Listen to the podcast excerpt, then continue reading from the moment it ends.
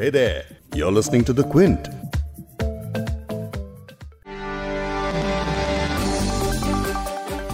दुनिया भर में कोरोना के कहर के बीच लोगों को एक चीज़ का बेसब्री से इंतज़ार है और वो है कोरोना की दवा या वैक्सीन का ऐसे में अगर कोई दावा करे कि कोरोना की आयुर्वेदिक दवा तैयार कर ली गई है तो तमाम निगाहें उसकी ओर उठना लाजमी है 23 जून को भारत में योग गुरु बाबा रामदेव की कंपनी पतंजलि आयुर्वेद लिमिटेड ने दावा किया कि उन्होंने कोरोना की दवा तैयार कर ली है और नाम है कोरोनिल।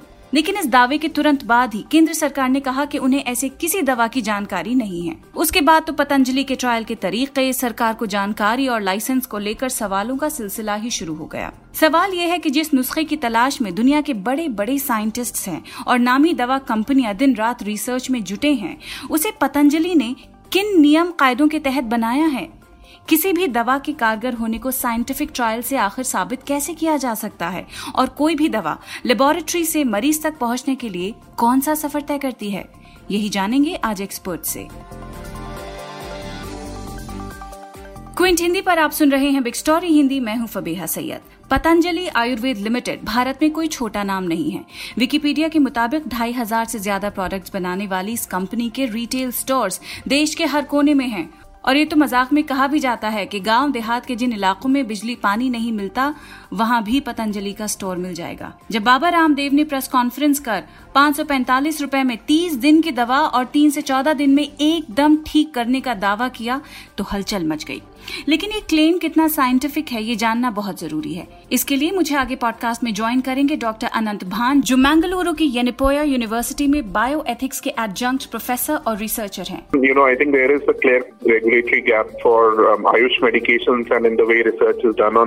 और साथ ही सुनेंगे डॉक्टर कालंत्री को जो Mahatma Gandhi institute of medical sciences में डायरेक्टर प्रोफेसर ऑफ़ मेडिसिन है।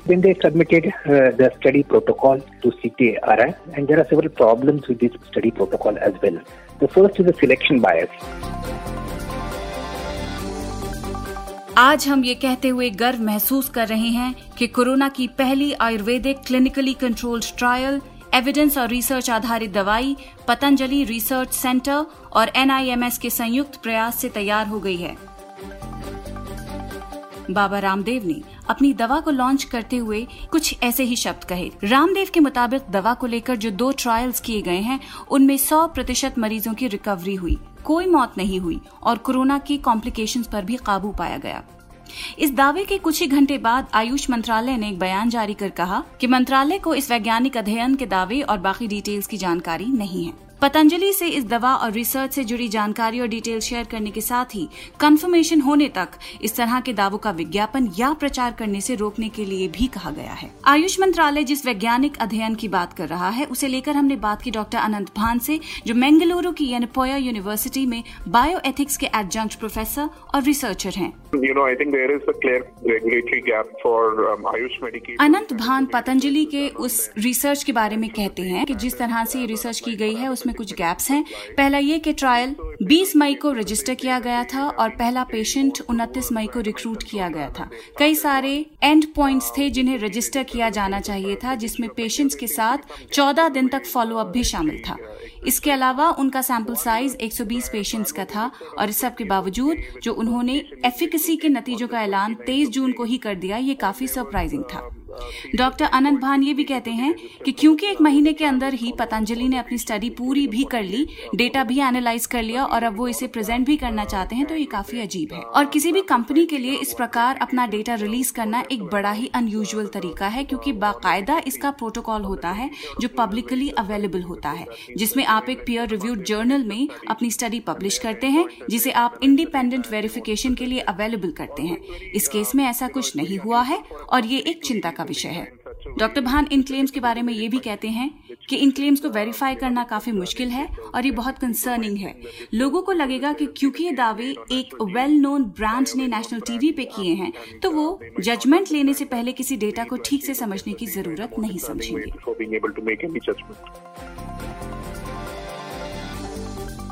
पीयर रिव्यू आखिर किसी मेडिकल रिसर्च में कितनी ज़रूरी है? खासकर तब जब पूरी दुनिया एक ऐसी दवा के इंतज़ार में बैठी है जो ज़िंदगी को वापस पटरी पर ला सकती है। इसके बारे में डॉक्टर अनंत भान कहते हैं। The importance of a peer-reviewed paper is because once you have come up with कि peer reviewed पेपर इसलिए ज़रूरी होता है क्योंकि जब आप अपनी फाइंडिंग्स को साइंटिफिक तरीके से लिखकर उसे किसी जर्नल में भेजते हैं जो आपके पेपर को इंडिपेंडेंट peer रिव्यूअर को भेजते हैं। वो रिव्यूअर्स आपकी स्टडी को क्रिटिकली पढ़ते हैं और देखते हैं कि कहीं कोई गैप्स या कमियाँ तो नहीं।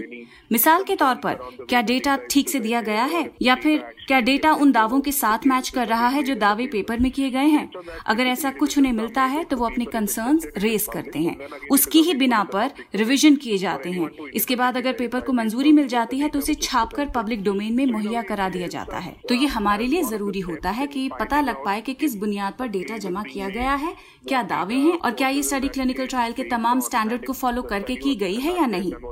तो इस तरह के पेयर रिव्यू से डॉक्टर भान बताते हैं कि सुनिश्चित होने में मदद मिलती है, क्योंकि इस पर्टिकुलर स्टडी के दावों को वेरीफाई करने के लिए कुछ भी नहीं है कि इनकी फाइंडिंग्स क्या हैं? कैसे मेजर्स उन्होंने लिए थे अपनी रिसर्च करने में? अप्रोच क्या थी? किस तरह के एंड पॉइंट्स इन्होंने पेशेंट्स में देखे थे? कितने फ्रीक्वेंटली टेस्ट किए थे? क्या कोई साइड इफ़ेक्ट दिखा या नहीं? इस तरह की कोई क्लैरिफिकेशन डॉक्टर भान बता रही हैं कि स्टडी में नहीं है और कल जो दावा किया गया, उसमें भी मेंशन नहीं है। डॉक्टर कालंत्री जो कि डायरेक्टर प्रोफेसर ऑफ़ मेडिसिन हैं, Mahatma Gandhi institute of medical sciences में, वो भी ट्रायल प्रोसीजर को लेकर स्वस्थ नहीं दिख रहे। Predominantly, the 120 odd individuals were supposed to be enrolled. वो कह रहे हैं कि पहली बात यह कि जिन 120 पेशेंट्स को इस स्टडी में एनरोल किया गया था वो सब यंग थे जिनकी मीन एज 35 थी। इनमें तकरीबन सभी या तो एसिम्टोमेटिक थे या औसतन बीमार थे। और इनमें किसी को भी कोमोबिडिटी नहीं थी जैसे कि दिल या फेफड़ों की कोई बीमारी शुगर या किडनी डिज़ीज़ यानी इस स्टडी के लिए परफेक्टली हेल्दी लोगों को ही चुना गया जिन्हें या तो बहुत कम या हल्का इन्फेक्शन हुआ है। तो फिर इन पर एक ड्रग आजमाया जा रहा है। डॉक्टर कालंत्री बता रहे हैं कि प्रॉब्लम यह है कि जैसे ही आप इस तरह की पॉपुलेशन को ट्रायल के लिए चुनने का फैसला करते हैं तो ऐसा करते वक्त एक सिलेक्शन बायस पैदा होता है। इसका मतलब है कि इस तरह का सैंपल खुद ब खुद वैसे ही ठीक हो सकता है। दूसरी प्रॉब्लम के बारे में डॉक्टर कालंत्री कह रहे हैं कि इस ट्रायल के बारे में बताया गया है कि सभी पेशेंट्स को एक प्लेसिबो के साथ कंपेयर किया गया है, लेकिन उन्होंने ये नहीं बताया कि वो प्लेसिबो क्या था और उसका स्टैंडर्ड ट्रीटमेंट क्या था। ये भी जानना ज़रूरी है कि क्या इन पेशेंट्स को हाइड्रोक्सीक्लोरोक्विन जैसी कोई दवा दी गई थी या नहीं? डॉक्टर कालंत्री कह रहे हैं कि इस सब का स्टडी डिज़ाइन में कोई मेंशन ही नहीं है। इसके बाद सैंपल साइज़ का भी कोई मेंशन नहीं है कि 120 का सैंपल साइज़ उन्हें कैसे मिला। तो नॉर्मली जब आप एक रैंडमाइज्ड कंट्रोल ट्रायल करते हैं तो इस बात पे ज़ोर दिया जाता है कि सैंपल साइज़ कितना बड़ा होना चाहिए। इसका फैसला किस अजम्पन और स्टेटिस्टिकल टेस्ट के आधार पे किया गया है? ये सारी चीज़ें भी ट्रायल में मेंशन होनी चाहिए। डॉक्टर कालंत्री कह रहे हैं कि ऐसा लगता है कि 120 शायद एक कन्वीनियंट सैंपल था। उन्होंने रैंडमली 120 लोगों को ड्रग ट्रायल के लिए जो चुना वो साइंटिफिकली सही नहीं है। इसके अलावा एक और प्रॉब्लम है और वो ये है कि स्टडी जयपुर के कैसे हॉस्पिटल में की गई थी जिसका अगर आप रिकॉर्ड देखेंगे तो समझ आएगा कि इस हॉस्पिटल ने अभी तक केवल दो ट्रायल्स ही किए हैं यानी तरह के ट्रायल्स को करने के लिए उतना एक्सपीरियंस्ड नहीं है.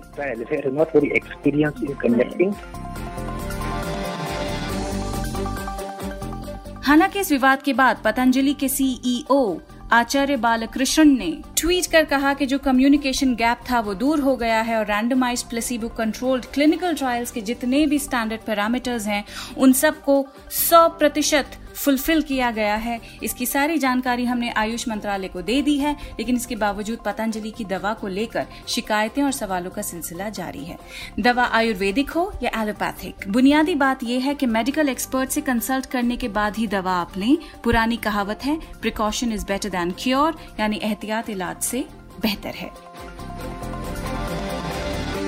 इस पॉडकास्ट के एडिटर नीरज गुप्ता हैं और इसे प्रोड्यूस किया है फबीहा सैयद ने। अगर आपको बिग स्टोरी सुनना पसंद है तो क्विंट हिंदी की वेबसाइट पर लॉग ऑन कीजिए और हमारे पॉडकास्ट सेक्शन का मज़ा लीजिए।